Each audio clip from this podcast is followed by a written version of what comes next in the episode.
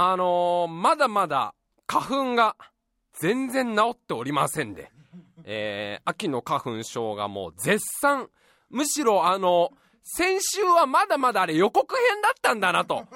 先週の花粉は。まだまだなんかあの、ベータテストみたいな花粉だったんだね、先週はね。今週からもうね、本当に花粉がやばいことになってて、あの、ま、今ね、このラジオを聴いてくれてるみんなもちょっと違和感があると思うけど、この鼻声がさ、一週間の間ずっとだから。一日もその鼻の詰まってない日がないわけ。もうずーっと朝から晩まで花粉の猛アピールですよ。そろ、そろそろ俺の花粉を受け止めろの、そろそろ受粉しようぜの猛アピールがもうすごくて。ちょっと聞きづらいと思うんですけど、申し訳ないです。もうね、俺自身すごい違和感があるわけ。こう喋りながら、もう自分の声じゃないからさ。もう今週のタイムマシンはもう私、白井亮と花粉のコンビのラジオだから、あの、二人同時に声を出すタイプの二人喋りのラジオっていう、ちょっと珍しい、あんまり世の中にはないかな、そういうタイプのラジオは。あの、俺、俺プラス花粉でお送りしますので、聞き苦しいところあると思いますけど、えー、どうか最後まで聞いていただけたらなと。あのー、先週、旅行に行ってきたんですよ。9月の4週目の土日にね、えー、ちょっと友達と旅行に行ってきまして。えー、もともとはね、あのー、旅行っていうよりね、キャンプ行こうって話だったんですよ。もともと8月ぐらいから、あ今年もなんかキャンプ行こうぜみたいな、まあ、友達何人かと企画してて。で、こう、8月の頭ぐらいにキャンプ場予約しようとしたんだけど、まあ、それはもうね、全部埋まってんの。8月はもう、だってキャンプ場はちびっこのもんだから、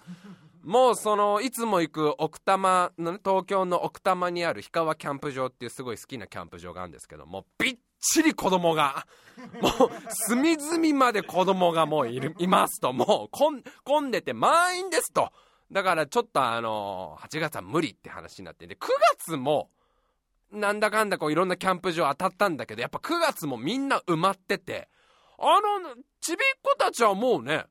9月なんてのはもう夏休みじゃないでしょ？それでも9月も満員なんだって。小学生なんてだってもう9月はもう2学期始まってんのにね、もうあの2学期始まってあの、ああ、夏休み終わっちゃった。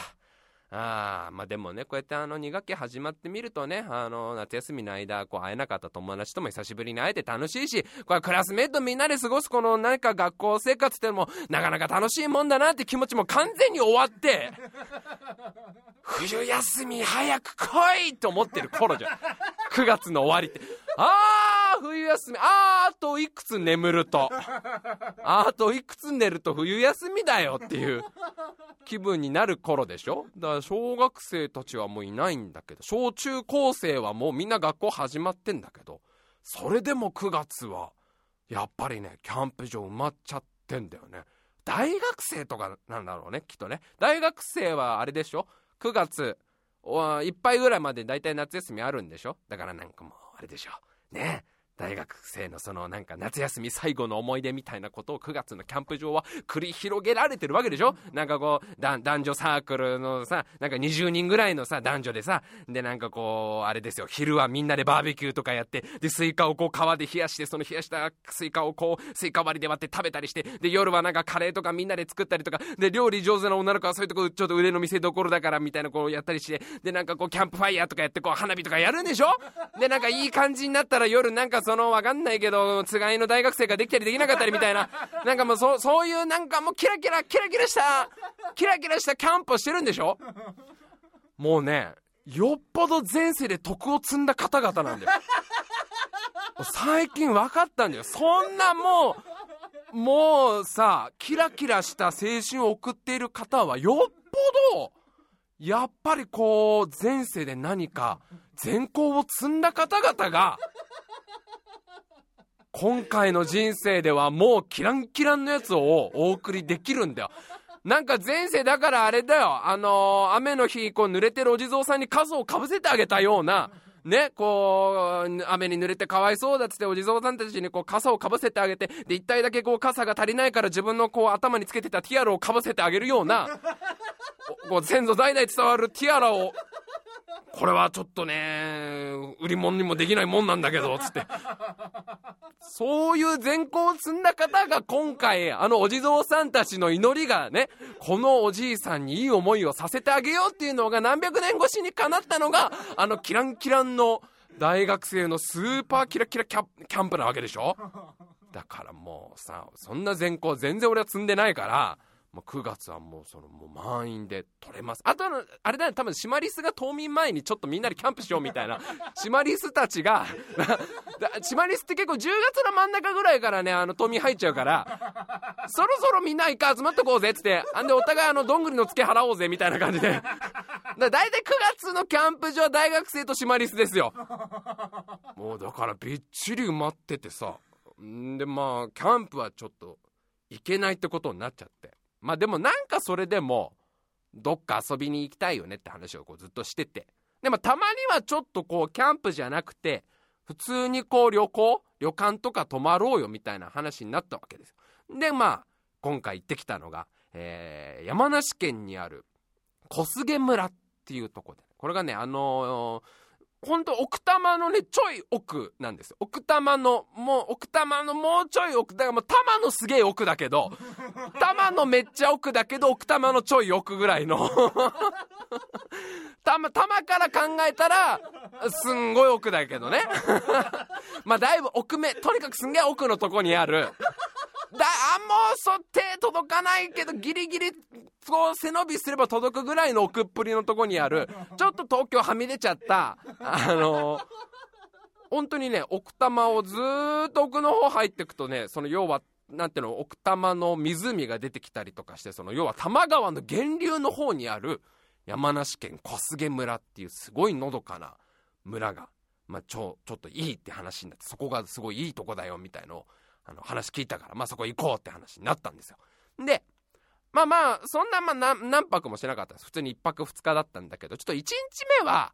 やっぱこう、せっかくそっちのさ、こう大自然の方行ったり川の方行くんだから、ちょっと釣りをしようって話になって。で、その一緒に行ったメンバーの中の一人が、この番組のその音楽とかを作ってくれる、化け物使いさんっていうね、まあ、ちょいちょい俺がこのラジオで名前出してると思うけど、もう随分長い友人の、そのまあ通称化けさんっていう人なんだけど、この化けさんが、趣味が釣りだから、ちょっとこう、せっかく奥多摩のもう奥の方行くんだからさ、あの、釣り、川釣りしようぜ、みたいな話になって。あ、それめっちゃいいねっつって。で、1日目の、うん、昼、ちょい過ぎぐらい、14時ぐらいに、その奥多摩の釣り、釣り場っていうんですかね。その、マス釣りができる釣り場に着いたわけ。で、もうなんかさ、俺全然そういう釣り場とか行ったことなくて、小さい頃もほとんど記憶ないんだよね。釣りをちょっとしたことはあん、海とかで釣ったことあんだけど、いわゆるその釣り場っていうのはもしかしたら人生初ぐらいだったんだけど、何も持ってかなくていいのね。もう今やっぱそういうのはさ全部手ぶらで行ってもその釣り場で何百円かで釣り竿も貸してくれてでこうなんていうの魚を入れとか網とかも全部貸してくれてもう全部フル装備を貸してくれてあとはもう釣るだけですみたいになってあこれはいいなっつってじゃあみんなで釣ろうってまあ話になったんですよ。そしたらさあのまあうすうすね薄々ずっと感じてはいたんです。この、この計画が出た時に、旅行行こうぜつって、じゃあ途中で釣りしようぜっていう、そのスケジュールが出た時から、俺はぼんやりとその覚悟をしていたことがあるんですけど、あのー、釣りね、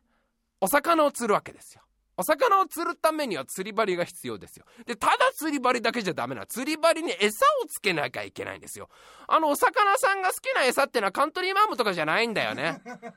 カントリーマームとか、あのー、アポロとかさ、美味しいのいっぱいあるんだけどさ、虫なんだよ。虫。ね、あのー、虫と言ってもなんつうんだろうなうねうね系のその、ブドウ虫っていうね、あの、まあ、芋虫みたいな、ちっちゃい芋虫なんです。指の、ほんと第一関節ぐらいの長さしかないような、ちっこいけど、まあ、なかなかその見た目のインパクトはある、一生懸命うねうね動いているブドウ虫っていうのを、こう釣り針につけて、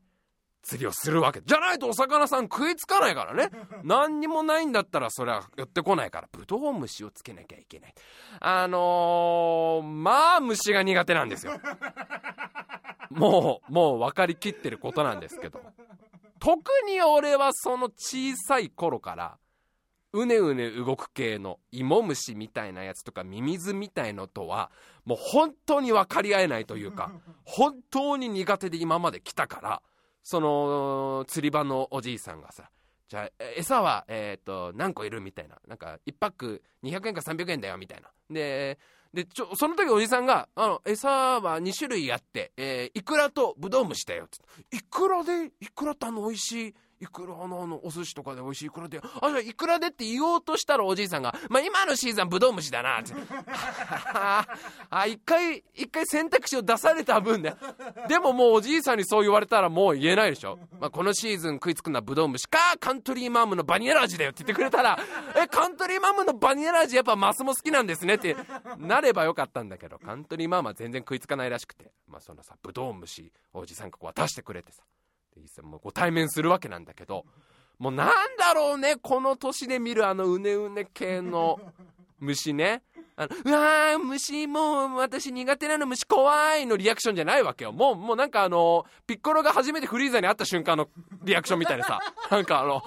あ、あ、あ、あ、あ、あ、みたいなあの、もう声にならない声なわけ。もう、あ、あ、あ、あの、フリーザーの第二形態見た時の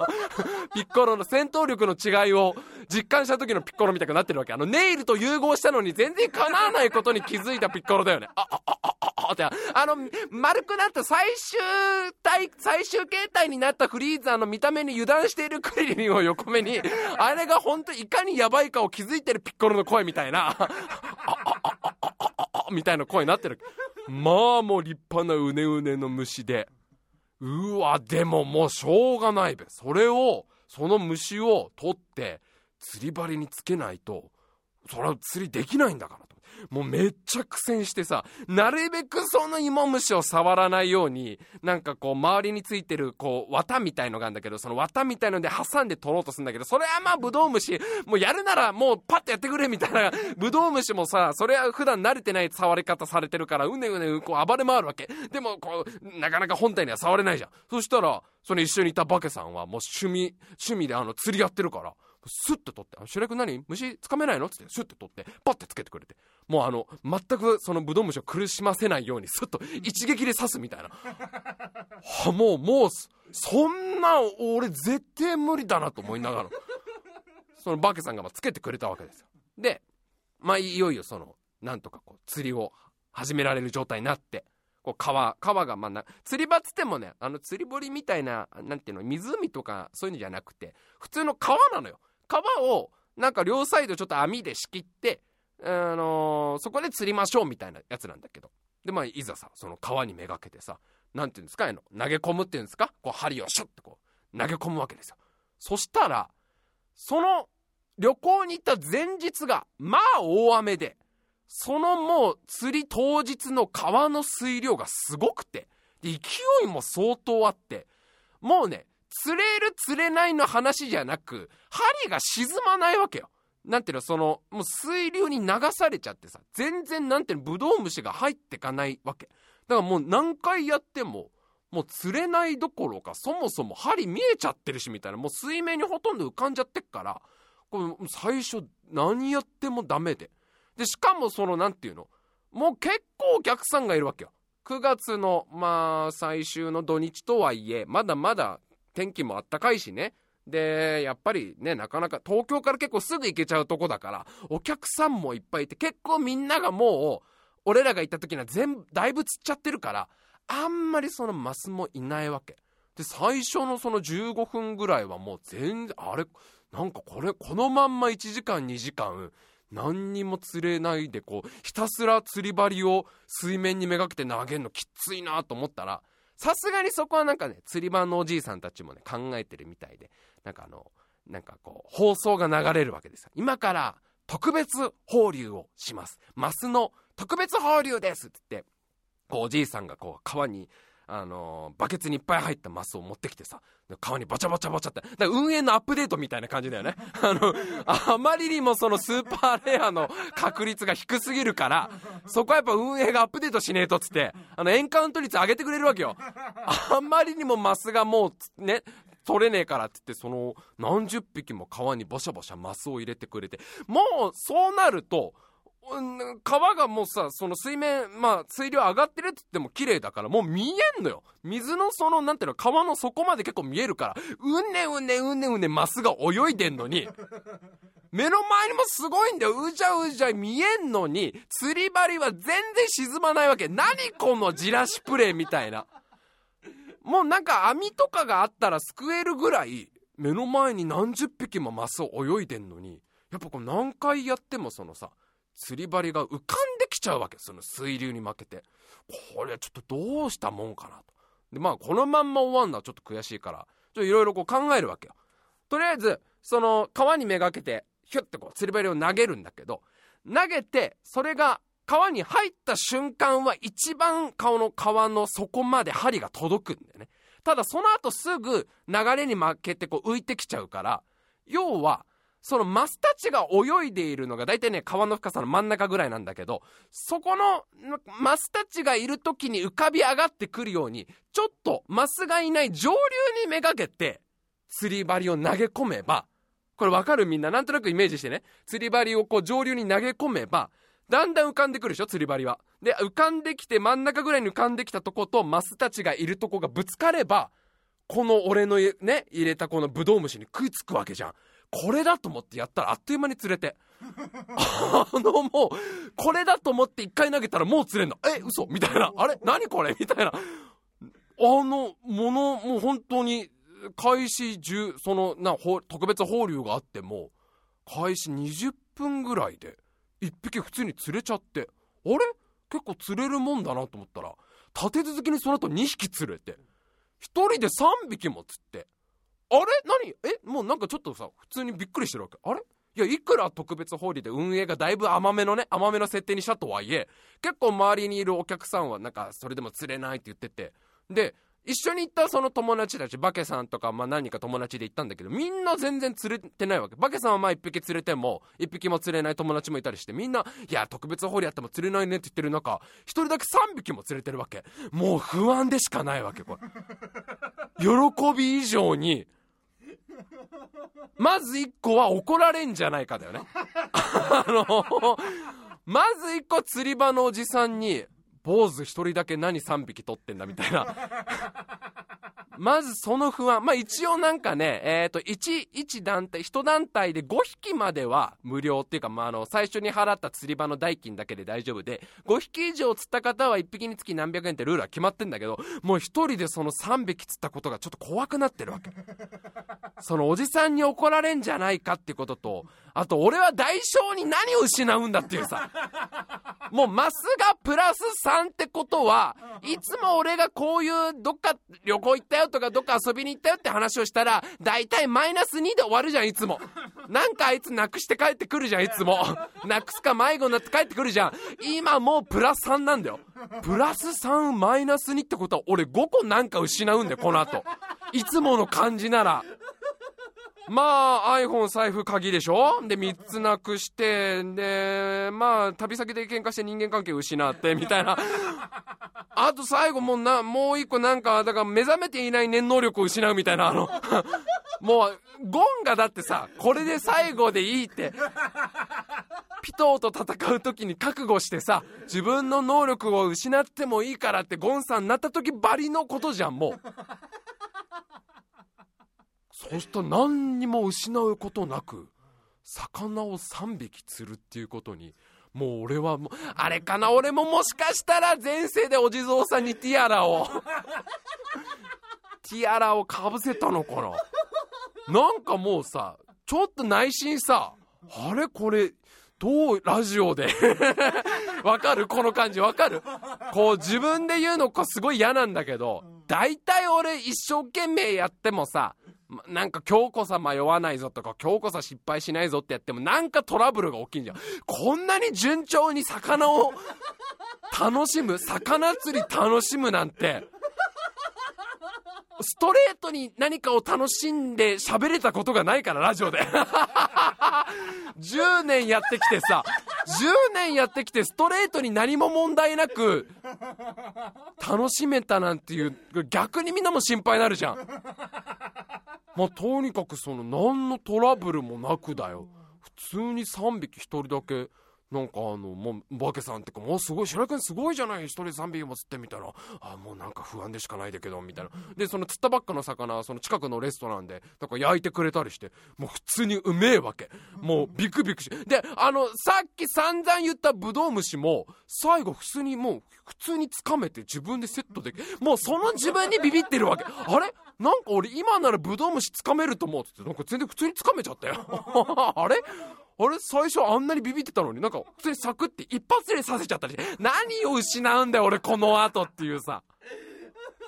まあまあ旅はこの後まだまだ続きますので、えー、まあね1日目のその釣り奥多摩でやったんですけどこれ奥多摩の釣りは問題なくクリアしたんです。じゃあ果たしてこの後小菅村でどんなことが待ち受けていたというのはこの後ぜひお聞きください。それでは参りましょう。タイムマシン部 G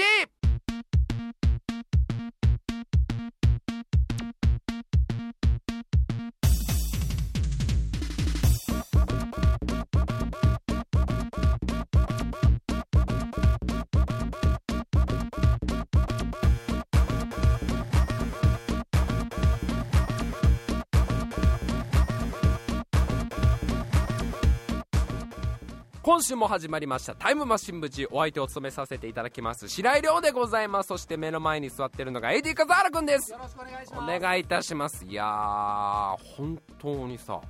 その魚3匹釣れるなんてのはさ今週ね初めて聞いてくれてる方はねそんな普通の釣り場で 完璧にその整えられた釣り場でいくら川の水の流れがあるとはいえそりゃ3匹釣れることもあんだろうと思うかもしんないけど長く聞いてくれてる方は今震えてるよね。ああいつどんなどんな契約結んだんだよって。奥多摩の川の精霊とどんな契約を結べばあのポンコツが川釣りで3匹もマスを釣れんだよっていう。だってさそのちょっと上流めがけて釣り針投げ込めばその釣り針がだんだん浮かんでくるのに合わせてねマスのマスが泳いでるところに合わせて浮かんでくるっていうところができうまくやれるだろみたいな。ね狙ったところにこうヒュッて投げれればいいじゃんと思うかもしんないけどまずその狙ったところに釣り針を投げ入れることができるわけないんだから。この人は。そもそもそもが。あの辺に釣り針を入れようっていうことができちゃってることがおかしい。だって俺俺まああのー、全部できない人なんですよ基本。あのなレジャーがレジャーが 分かりやすく言うともう細かく言っていくとこういうのは大変だからあのー、細かくは言わないんですけどレジャーが全滅なんですよ。レジャーの項目全部×をつけてるような。あのね例えばボーリングみんなで行くでしょ。ボーリング、うんまあ、最近あんま行かないですけど昔友達とちょいちょい行くことがあったんですよ。でボーリング行くとまあそのガーターが出ちゃうわけ。最初からもガーターガーターが出るわけ。で友達に白井もうとりあえずお前はそのストライクを狙うなと。ね、真ん中にめがけてこう投げるのはいいんだけどお前はさっきからそうストライクを狙って力んじゃってるからガーターが出るからまずはもう1本でもいいから倒す。ね1本2本でもいいから倒すところから始めた方がいい。だからもうとにかく真ん中に立ってゆっくり投げる。もう両手でもいいからゆっくり投げて1本2本倒してごらんってガーター3連続出すような。友達がねもう分からないって言ったんだもん一回。もう白井にどう教えたらいいかはなんでお前真ん中に立ってゆっくり投げてガーターなんだっすよ俺も分からねえよっていうぐらいレジャーが全部できない子なのに釣りだけ3匹も釣れるわけがないの。まあでもねなんかこうそんな奇跡も起きるもんで、まあ、とりあえずその釣りは楽しくてさまあ1時間半ぐらいいたのかな？その釣り場に1時間半ぐらい行ってじゃあそろそろ行こうかって話になって。でまあ夕方ぐらいからその奥多摩から小菅村に向かったんです。でまあそんなま距離ほんとあんまない。なんか車で30分ぐらいで小菅村の旅館たどり着いて。でその旅館がねもうすっごいいいとこで、まあ、そんななんかこうすごい大きいとこでもないしこうめちゃくちゃなんていうのいわゆる豪華なさ露天風呂とかがあってすごいでっかいホテルみたいなとこでもないなんかもうほんとこじんまりとしたいい感じの旅館なんだけどもうそのねなんていうのおかみさんおばあちゃんがやってんだけどさそのおばあちゃんがまあ可愛いわけ。俺らがこう旅館着くじゃん。そしたら「ああ今日は来てくださいましてありがとうございます」ってすごいおっとりした感じで。ですごいおしゃべりでさ俺たちが着いた時からずっと「あのどっから来たの?」とか「あのどっか遊んできたの?」とか「ご飯今日はこういうの出るよ」っていうのをずっと喋ってくれる。もうなんか優しいもう可愛いおばあちゃんで。でも俺たちみんなそのおばあちゃんのファンになっちゃってさ「こわおばあちゃん可愛いな」っつってもうすごいなもう和むわけでまあ部屋に着いてちょっと休憩したらもうそれでもうすぐ夜になっちゃったからじゃあちょっと早いけどご飯にしようって話になって18時ぐらいだったかな、えー、おばあちゃんがもうご飯用意してくれてるっていうから、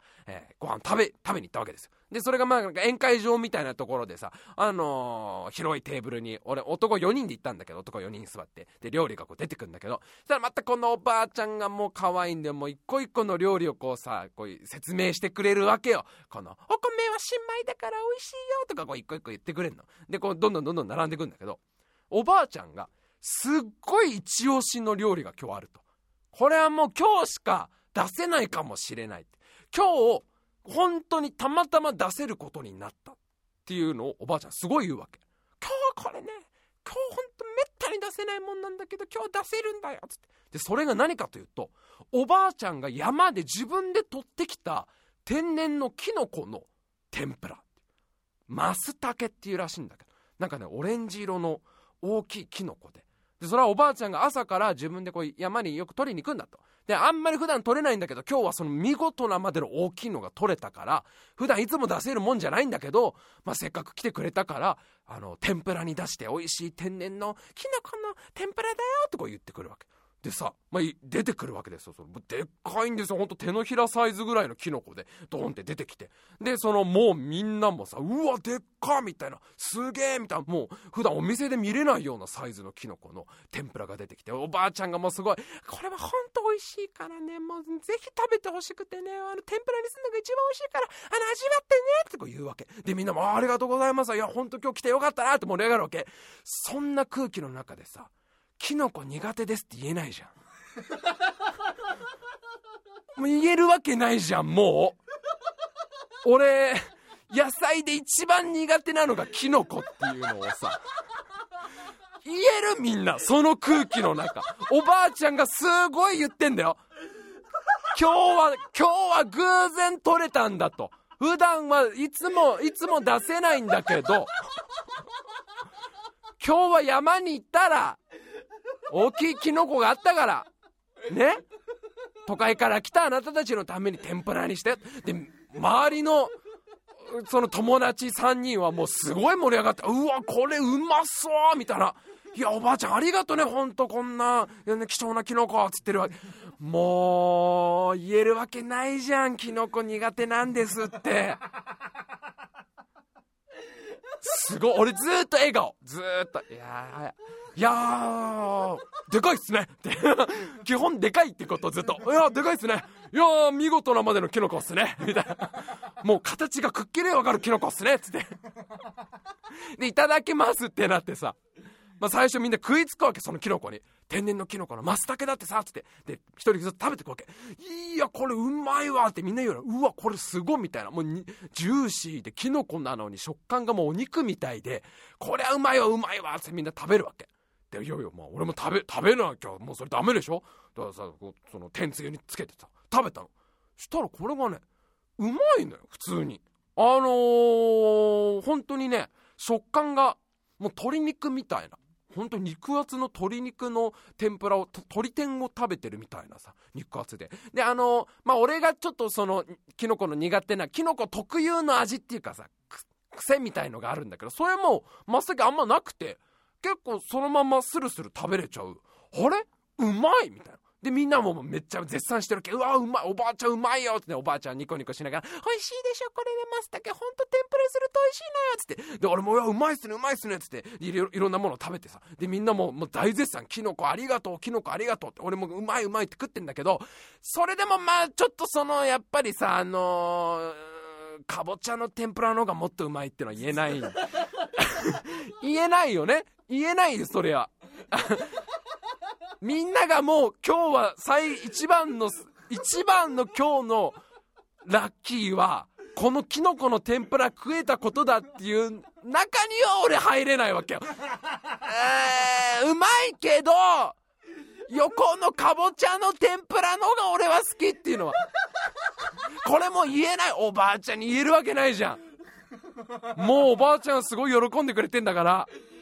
ここで、いやでもかぼちゃの方がうまいっすねって言えないじゃん。いや、これだから勘違いしてほしくないんだけど、俺はもともとキノコがかなり苦手で、特にしいたけとか、あの、でかいキノコ本当苦手なのよ。ちっちゃいね、あの、しめじとか、そういうのだったら、えのきとかは全然いいんだけど、でかくなればなるほど苦手な俺が、もう手のひらサイズのキノコをうまいって食えてることがすごい、伝わるかなこれ。さっきの俺が魚3匹釣ったことと同じぐらい。だから今日これさ、これ初めて聞く人、お前なん、どんだけ、お前なんだ、こないだ7歳になったのかみたいな。いや、こないだ33になった人間ですけど、虫は触れないだ、魚は釣れないだ、キノコ食べれないだ、みたいな。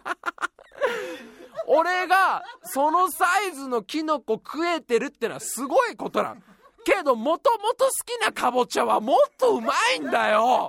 しょうがないじゃん俺は、もともとかぼちゃがかなり好きだから、でも言えないじゃんそれは、おばあちゃんに。かぼちゃの方がうまいっすねって言ったら、おばあちゃんがすごい、それもしかしたらで、もしかしたらだけどおばあちゃんがすごい寂しそうに、それは伊東洋華堂で買ってきたのって言っちゃう可能性があるでしょ。うわ、伊東洋華堂じゃないかもしれない。それも多分すごい貴重なかぼちゃだと思うよ。もう、すごいヒヤヒヤしながらさ、天ぷらを食べてさ、そしたらおばあちゃんがさ、あ、もう一個そういえば今日特別なやつでね、あの、そこもで入ってるそれね、舞茸のね、天ぷら。この舞茸はね、あのー、これ実はね、庭で、私庭で栽培してるやつがね、大きくなったからね、えっ、ー、と、今日天ぷらにして出したの。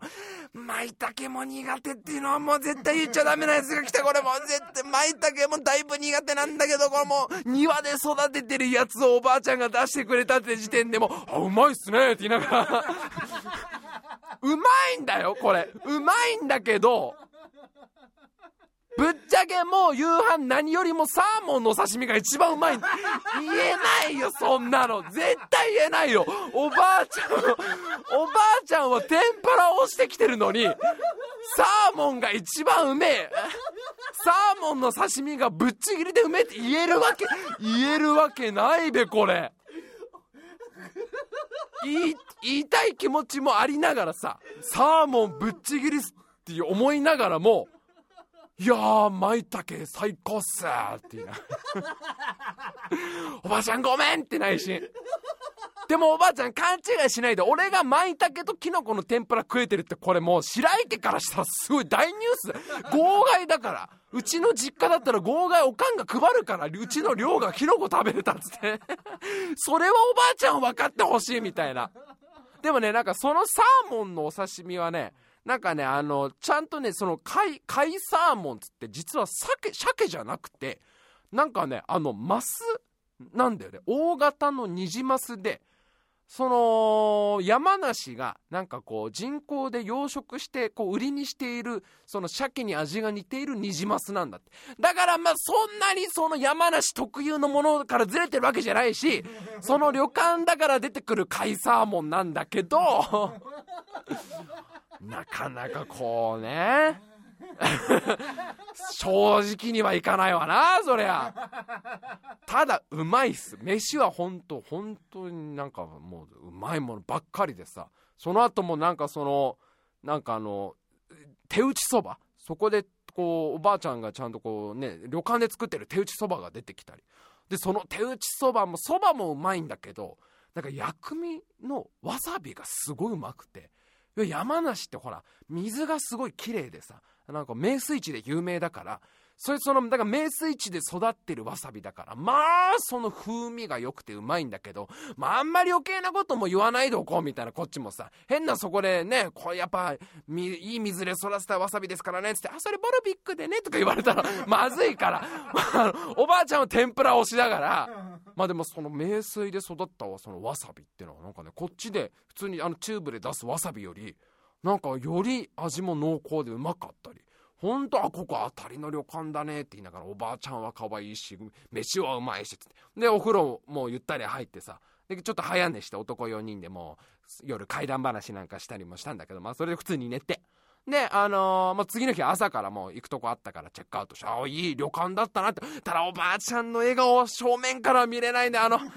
すごい心になんか一人だけ重りを乗せながら、いや、悪いこと一つも俺はしてないし、おばあちゃん傷つけるようなこと一つも言ってねえし、あの、もう何度も言うけど、キノコはうまいんだよ。キノコも舞茸もうめえんだけど、サーモンがぶっちぎりだったんだよっていう。サーモンのうまさがもうやばくて。あと、かぼちゃの天ぷらもうまかったから。そういうのはしょうがないんだよ、それは。まあでもいい旅館だったな、つって。で、旅館を後にして。で、2日目は、もともと予定していた、あのー、俺がどうしても行きたいって言ってたところに行こうっていう話になって。その今回小菅村山梨小菅村に行こうって話になってさこうみんなこうグーグルで検索したんでねで小菅村ってなんかすごい自然も豊かでなんかのどかでいいとこっぽいねみたいなあなんか旅館もすごいいいとこだねみたいな話をしてる中でその俺が見つけてきた小菅村にある、えー、フォレストアドベンチャーっていうとこがめっちゃ面白そうだよと。えー、もう本当にね、これはね、あの、簡単に言ってしまえばアスレチックなんです。アスレチックなんだけど、普通のアスレチックとちょっと違うのが、フォレストアドベンチャー。森のアドベンチャーってついてるぐらいだから、森の中にあるアスレチックで、しかも、森のその木の上にあるんですよ。木の高さ10メートルとか、15メートルぐらい高いところに、その釣り針があったりとか、なんか揺れる足場とかがあって、そういうとこをこう、クリアしながら進んでいくタイプの、こう、高所にある、アド、あ、あ、あのー、アドベンチャーというか、アスレチックですみたいなとこだっけ。で、これ俺どうしても生きてって話になって。で、最初はみんなね、いやいやいや、もう俺らもうみんな30超えて、運動も普段してね、人間が、こんな高さ10メートル、15メートルのアスレチックなんかやったら、絶対怪我するし、ね、いや、まあ相当安全に配慮してるのは伝わってくるけど、それでも俺たちおっさんがやったら危ねえんじゃねえのみたいなこと言ってたんだけど、でも俺があんまりにもさ、いやいや、絶対行くと。フォレストアドベンチャー絶対行くっつって、もう押し切って。で、2日目はそのフォレストアドベンチャー、小菅に行こうって話になったわけ。で、また車でね、10分ぐらいしたらもうすぐ出てきて、で、こう、最初にさ、こう、お兄さんが説明してくれるわけ。このフォレストアドベンチャー小菅は、もう、その普段なかなか味わえないスリルを味わうことができますと。なんといったってこう最高高さは15メートルありましてその15メートルの上で命綱は一応ちゃんとつけてるんだけど命綱を支えにしながらも揺れる足場をこうさどんどん飛び越えていったりとかしてあと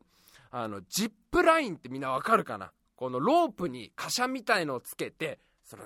シャーって下っていく。ねなんかこうちょっと言葉で説明するの難しいんだけどこうターザンロープみたいな感じで貨車のついたロープにぶら下がってこうシャーって進んでいくようなやつがあるんだけどそのジップラインは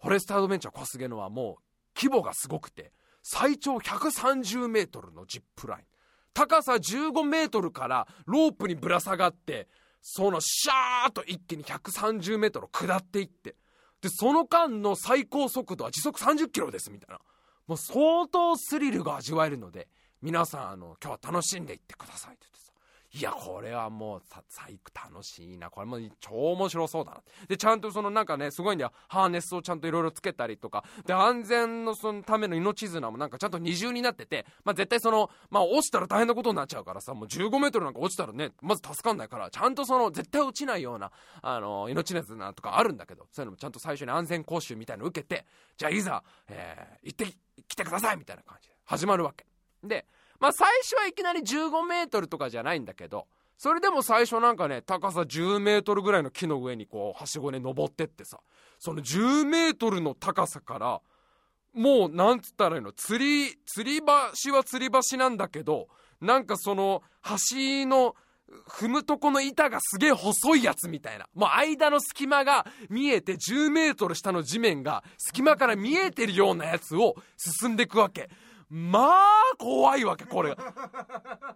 ネットの動画とかで見てたのより全然怖くて。やっぱ普段なかなかさ、高さ10メートルのとこをさ、安全ロープ2本だけで進むことないじゃん。で、最初はまあ吊り橋みたくなってんだけど、それがもうなんか進んでいくとすごいのよ。なんかあの、吊り橋は吊り橋なんだけど、こう手を掴むとこがなくなってったりとか、あとその、足の踏み場がもう本当に足を足のこの裏がギリギリ乗るぐらいの木の板が等間隔に浮かんでるだけでその間何もないからもうちょっと飛び越えてそこに行く。なんかすげえむずいマリオみたいになってる。あとそのもうなんかロープだけしかないとこもあるのもう足足のその板とか何もなくて2本ピンと張ったロープに自分で捕まってこう忍者みたいに伝ってくみたいなとこもあったりするわけ。これがまあ思ってたよりさすげえ最初怖くてやべえみたいでみんなも一緒にやったそのもう友達3人ももうやべえやべえうたけえみたいな。声揺れる怖みたいな。いやめっちゃ怖えみたいになってさ。それでもまあでもせっかく来たんだから進むしかないじゃん。でもまあもう怖いけど、どんどんどんどん難しくなるし、どんどんどんどん揺れるし、で高さもどんどん10メートルから11、12メートルでどんどん上がっていくわけ。まあ怖いわけよ。そしたらまあびっくりですよ。あんだけね、みんなはやめとけっつってさ、やめといた方がいいよ白井っつったのに、どうしても俺行きたい行きたい行きたい、スリルを味わいたい、スリルを味わいたいんだ絶対大丈夫行きたい行きたいっつった俺がですよ、開始15分で完全に恐怖になれるっていう。あれ、全然怖くなくなってきたっていう。この超意外な展開ですよ。あのね、最初すごい怖かったの。本当に。で、もう、一歩踏み出すのも嫌なんだよ、もう。だって下10メートル見えんだよ、地面。で、揺れてんだよ、足は。怖え、もう、あ、やばい、これマジで、途中ギブアップするしかないやつかもしんないみたいな。だってまだ10メートルでこんなビビってんだから、もう5メートル上がったもう15メートルからよりむずいさ、なんか超揺れるロープの間を通っていくみたいな絶対無理だと思ったのに、なんかあれ、15分ぐらい経ったら、あれなんか全然大丈夫かみたいな。変なスイッチが入ってどんだけ揺れても怖くなくなってきちゃってんのもう。あれなんかあれ？どもうちょっと自分を信じてないわけ。いやいや今俺は強がってないかと。ね。どっかで俺は強がってて 待て待て待て白井と。違うだろ違うだろ違うだろと。お前はそういう子じゃないぞと。お前はそういう子じゃないと。普段この番組聞いてくれてるみんなもね、いやいや白井さんはそんな人じゃないですと。あの人は恐怖に完全に負ける人ですと。あの人は一切恐怖に打ち勝てないでおなじみの人じゃないですかと。いつもの俺だったら、開始15分でもう進めなくなっちゃって、もう怖い怖いっつってその場に座り込んじゃって戻ることもできなくなっちゃって、しょうがないなって助けに来てくれた係のお兄さんの手を取ることもできずに、もう無理です、無理ですって手を伸ばすこともできませんみたいになって、もうそのまんまずーっとその高さ10メートルの木の上でポツンと座って、あ、早く天狗が俺をさらってくれないかなみたいな。天狗今だったら俺をさらってもいいよみたいな。で、こうビクビク震えながらこの収録をするみたいな高さ10メートルの上でね、笠原くんに小菅村のフォレストアドベンチャーまで来てもらって、ブルブル震えながらラジオやるのがいつもの白井さんじゃん。なんかね、全然大丈夫なのよ。その後も、高さが10メートル、11、12上がろうが、その最大高さ15メートルになろうが、あれなんかただ楽しいだけだぞ、みたいな。で、その、長さ130メートルのジップラインね、もう時速30キロ出るわけ。で、高さ15メートルから一気に0メートルまでシャーって斜めに下ってくのが気持ちいいのよ、もう。もう気持ちよくてしょうがないわけ。だから俺はどこで何を失うんだっていうさ、おかしいんだよ、ちょっと。ちょっとおかしいんだって。いや楽しいんだよ。もうフォレストアドベンチャーめっちゃ楽しかったんだけど。いやいやいやいやいやちょっと待ってくれよと。待ってくれよと。昨日魚こっちは3匹釣っちゃってんだよと。昨日マスを3匹釣っちゃってな。プラ3のまま。でキノコの天ぷらが意外とうめえで俺が苦手だった食べ物が食べれた。しかも2つも食べれたでプラ5になってんだよ。フォレストアドベンチャーでトントンならないと。フォレストアドベンチャーでね33歳のおじさんが静かに泣いちゃってなんかはしご車とかを出して 助けてもらうみたいにならねえとプラマイゼロなんねえからこれ。何俺普通にフォレストアドベンチャー余裕でクリアしちゃってんのみたいな。なんかねなんか今回ね 精霊が乗り移っていたのかな？小菅村の。なんか、まあ、あの、まあ、疲れは疲れた。フォレストアドベンチャー、体力的には結構しんどかったんだけど、それでも、もう俺にしては珍しく、その最初から最後まで一度もギブアップすることもなく、なんなら立ち止まることもなく、あの、友達に、もはやもう淡々と作業してるみたいに進んでんなって言われるぐらい、あの、当たり前のことのようにサクサク進んじゃって、あれ？なんかこれだから、俺はさ、そのまんま帰ってきたんだよ、この東京にさ。何も帳尻を合わせずに、プラスの状態で戻ってきちゃったから、で小菅村はすんげえいいとこだったんだよ。すんげえいいとこだったんだけど、いや、これ、いくら前世で地蔵様にティアラをかぶせたからってこれ、これトントンなってねえぞだから、ま、なんか、なんかを失うんだよな。だから、目覚めてね、念能力が使えなくなるんだよ。目覚めてねえからいいじゃねえかって話だけど。いや、あの、小菅村、すごいおすすめのね、まあ、あの、東京から、まず車で多分3、4時間もあれば、3、4時間もかかんないかも、空いてたら、あの、すぐ行けちゃうとこですし、あの、空気も綺麗ですし、あと、キノコの天ぷらがすごい、ここ、間違えないようにね、キノコの天ぷらすごい美味しいとこなんで。えぜひ行ってみてはいかがでしょうか？といったところで、さあ今週はですね、ちょっとメール、やっと紹介できるメールですね。白井さんへの誕生日メッセージ。お誕生日おめでとうメッセージ、たくさんいただいております。9月14日に33歳になりました。えー、お祝いのメッセージたくさんいただいておりますので、どんどん紹介して参りましょう。それでは、1通目。白井くん、お誕生日おめでとう。俺だよ。ビームサーベルだよ。君ももう33歳か。すっかり大人になっちまったな。今でも覚えてるよ。君が初めて大地に立った日のこと。おぼつかない手で俺を握ってザクに突き刺してくれたよな。それからの日々はまさに荒野を走る死神の列。二人でグフやらドムやらビグザムやらエルメスやらいろんな奴らを葬ったよな。最近はすっかり丸くなったみたいだけど、またいつでも握ってくれよな。振り向けば俺はいつでもそこについてるからさ。ありがとうございます、ビームサーベルさん。まさかビームサーベルからの誕生日のお祝いをいただけるなんて。あ、振り向いたらついてるんですか？僕の背中に。あ、すいません。ちょっと僕気づいてなかったんですけど。ああ、そうでしたっけね。そういえばそんな頃もあったような気がしますね。ビームサーベルさんと一緒にそういえばいろんな日々を送ったようなあの、荒野を走る死神の列は、なんかあの、なんかそのまんまな感じがすごいしますけど、あの。えー、ビームサーベルさんからお祝いの言葉をいただいてしまったということで、えー、今のメール、代理人の方はラジオネームチャーマンさん、えー、ラジオネームチャーマンが代理人の方として、えー、ビームサーベルさんからのメールくださいました。えー、まだまだね、もういろんな著名人の方から今回いただいてますので、えー、どんどん参りましょう。続いてはなんとこの方からいただいてます。いやお誕生日おめでとういやー、僕の誕生日の次の日が君の誕生日になるんだけどさ、一日違うとこうも違うんだね。ま、僕の商品でも食べてせいぜい1年間頑張ってくれたまえ。キャラクター界のスター、うまい棒のあいつより。これね、あの、これ何のこっちゃと思いまして僕あの、あの方ですよ。うまい棒のあの、あの、なんと言ったらいいかわかんない、あれですよ。あのぽいやつですよ 某キャラクターに似てるやつですよ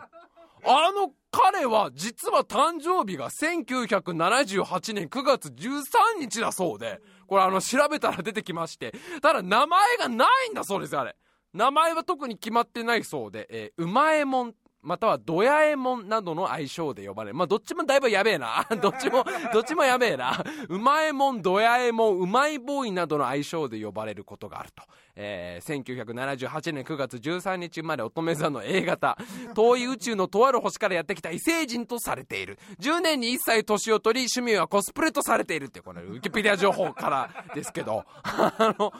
ああ、ありがとうございます。あの、意外な、こう、なんか親近感というか ただ、まあ、うまいもんもとえもんもあんま読んじゃいけない気がね、ちょっとどうしてもしちゃいますけどね。えー、これは代理人の方はラジオネームラルフンさんからいただいいただきましてありがとうございます。えー、まだまだ各界の著名人の方からいただいております。どんどん紹介してまいりましょう。本当皆さんありがとうございます。えー、じゃあ続いてのメールはこちらの方です。お誕生日おめでとう白井君私だよ。先ほど現代に生まれ変わったばかりのエジソンだよ。まだ前世の記憶があるうちに祝福の言葉を伝えたくてね。白井君が DJ 笠原君が AD 私がミキサーとしてチームを組んで私が発明した蓄音機でタイムマシン部ゼロを取っていた頃からもう何十年経ったのだろうか。君がまだラジオを続けているとしてとてもとても嬉しかったよ。ぜひこれからもタイムマジああなんだかああぜひこれからもタイムああなんだか頭の中があぼんやりしてきた。あああ記憶がぼんぼんやりああおっぱい。おっぱい。ママのおっぱいが吸いたい。ママのおっぱいが吸いたいああおんにゃーおんにゃーおあははエジソンさんありがとうございます。あの生まれ変わったばっかり。生まれ変わったば っかりであのメッセージをいただけるのちょっと途中からね。あの途中からあの前世の記憶があのもうなくなっちゃったみたいであの今回の人生の。今回の人生になっちゃったみたいですけど。ギリギリ伝わってあの伝メールいただいてよくただメールの送信ボタンを押した時はもう完全に前世の記憶がなくなっちゃったから たまたまたまうねうね寝返り打ったらポチって送信ボタン押したのかな。えー、代理人の方はラジオネームタッパー専門誌。ありがとうございます。いやまさかエジソンからねお誕生日おめでとうのメールいただけるなんてね。いやー本当に。いや今回の人生でもどんな発明をねしてくれるのか。楽しみですね。はいありがとうございます。まだまだいただいております。続いてはなんとこちらの方からお誕生日お祝いメッセージをいただいてしまいました。それでは紹介させていただきます。はじめまして麻生久美子です。実は私は白井さんの大ファンでいやいや僕こそあの16歳からずっとファンです麻生さん。実は私は白井さんの大ファンで四畳半スクリーマーの頃からタイムマシン部を聞かせていただいておりました。白井さんの声を聞くと気持ちがとてもリラックスできるので映画の撮影の待ち時間はいつもタイムマシン部を聞いて心を落ち着かせています。9月14日はそんな私の支えである白井さんのお誕生日とのことでぜひお祝いしたく勇気を出してメッセージを送らせていただいた次第です。これからも白井さんのファンとしてタイムマシン部の更新を心から楽しみにしておりますがお体だけは崩さぬようどうかご自愛くださいませ。お誕生日おめでとうございました。麻生久美子より。この度は弊社のバースデーメッセージ作成代行サービス女性芸能人 B プランをご利用いただきまして誠にありがとうございます。メッセージ作成を担当いたしました中村健次郎と申します。メッセージの内容にはご満足いただけましたでしょうか。ご依頼いただいた女優麻生久美子様の気持ちになりきって作成させていただきました。内容に関する不満等がございましたら遠慮なくお申し付けください。また今回貯まったポイントは次回以降の割引としてご利用いただきます。またのご利用お待ちしておりますいやー嬉しいな嬉しいなまさかね、あのもう、麻生久美子さんから、麻生久美子さんからそんなお誕生日応援のメッセージをいただけるなんてね。こういうことがあるんだね。やっぱ長く続けてきてよかったよ。うん。やっぱラジオ10年とかこう続けてくるとさ、やっぱこうやって意外な人があれなんだろう涙が出てくるな、あれ？中村さんよ。中村健次郎さん。あああんた確かにプロの仕事だよ。プロの仕事だ。もうあれだ。誰が誰がどう見たって麻生久美子さんからの誕生日メッセージだ。あんたはもう見事なプロの仕事をしてくれたに違いないんだけど。なんで載せちゃうかな？このこのご挨拶のやつ。女性芸能人 B プランをご利用いただきまして誠にありがとうございますのやつ。なんで載せちゃうえポイントは次回以降使えるんですか？これ。じゃああの来年はあのそうですね。来年はあのじゃあ松岡真優ちゃんにしようか。どだ誰にしようか？吉岡里帆ちゃんにしようか？どうしよう考えとかなきゃなこれな。えー、代理人の方、ラジオネーム若気のイタリアン。どういうことだよ、これ？あの、中村健次郎さんが作成したメールを若気のイタリアンが代理人として送って、もややこしいわ。二重に遠くなったわ、麻生久美子さんが。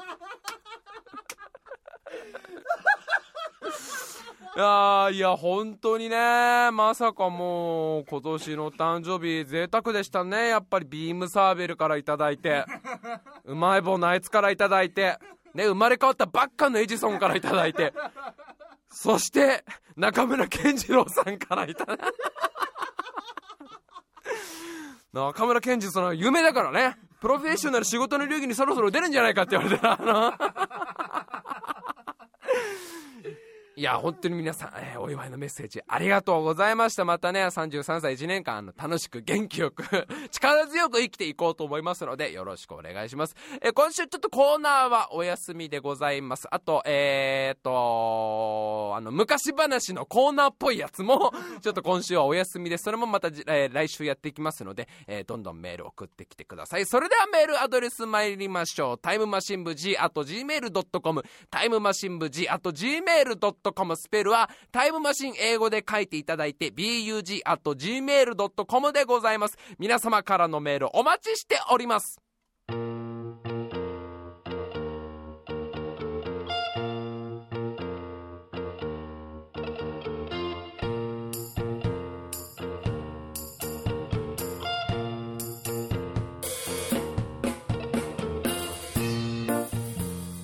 あ今週も長々と喋ってまいりました。まずは次回のおまかせランキングのお題です。こちらが、えー、財布が3位になるランキングということでどんどん送ってきてください。お願いいたします。えー、あとまだコーナー名も決まってないんですけど なんか昔話をどんどんいじっちゃおうみたいな、えー、なんだろう、えー、まあ、カスタム昔話みたいな、カスタム昔話かっこ仮の、かっこ仮コーナーだよね。カスタム昔話かっこ仮っていう名前のかっこ仮コーナーですけど、まだまだちょっとね、やるかもまだ微妙なとこなんですが、つつ次のお題がですね、えー、シンデレラの靴に変わるものということで、シンデレラの靴以外でなんかね、まあ、そろそろちょっと違うアイテムの方があのお話は良くなるんじゃないかということで、シンデレラの靴に変わるもの、えー、どんどん送ってきてください。お願いいたします。いやー、もうさ、小菅村の子になろうかなっていうさ、あの、あんなにもう俺がさ、こうな、真正面から楽しめることないよ、もう。すっげえ楽しかったもん。初めてだよ、あんなにこう、もう正面から受け止められるあの楽しさ。あの、ね、俺テンプレが全く今回ないというか、普通に魚は釣れるわ。こうフォレストアドベンチャーはクリアできるわでさもう小菅村の子になって小菅村からお送りした方がいい気がするんだけど。いや本当にねまあとてもいいところでしたのでぜひぜひあの遊びに行ってみてはいかがでしょうかといったところで今週も最後まで聞いてくださいましてありがとうございました。また来週